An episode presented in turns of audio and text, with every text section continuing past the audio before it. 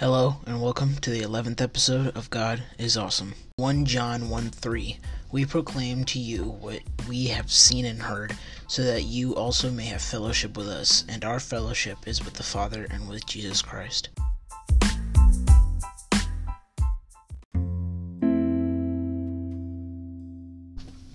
Having fellowship with Christ does not mean to sit down, read a random Bible verse, and then walk away. It means to sit and pray and talk to Him.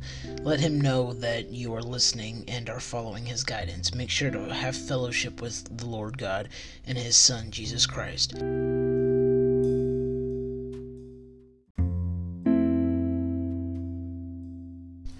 Make reading the Bible and praying your number one task for today, and always be with Him and have Him in your heart.